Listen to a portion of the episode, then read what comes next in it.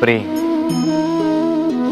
प्रेम विधाता की सबसे सुंदर कृति, परंतु हर कृति को संभालना पड़ता है। अब इसी मूर्ति को देख लीजिए।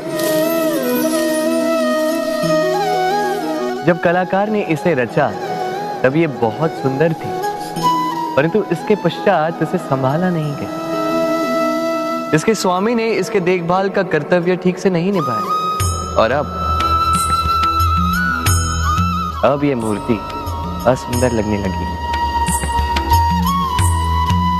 इसी प्रकार केवल कह देने से प्रेम प्रेम नहीं हो जाता। इसके लिए आपको अपने कर्तव्यों को पूर्ण करना होगा। तो देश की रक्षा, परिवार और संबंधियों की सुरक्षा, संतान को संस्कार, जीवन साथी का आभार, ये कर्तव्य जब तक नहीं निभाओगे प्रेम से दूर होते जाओगे। यदि प्रेम का अमृत पाना है तो कर्तव्य की अंजलि बनानी होगी और मन से कहना होगा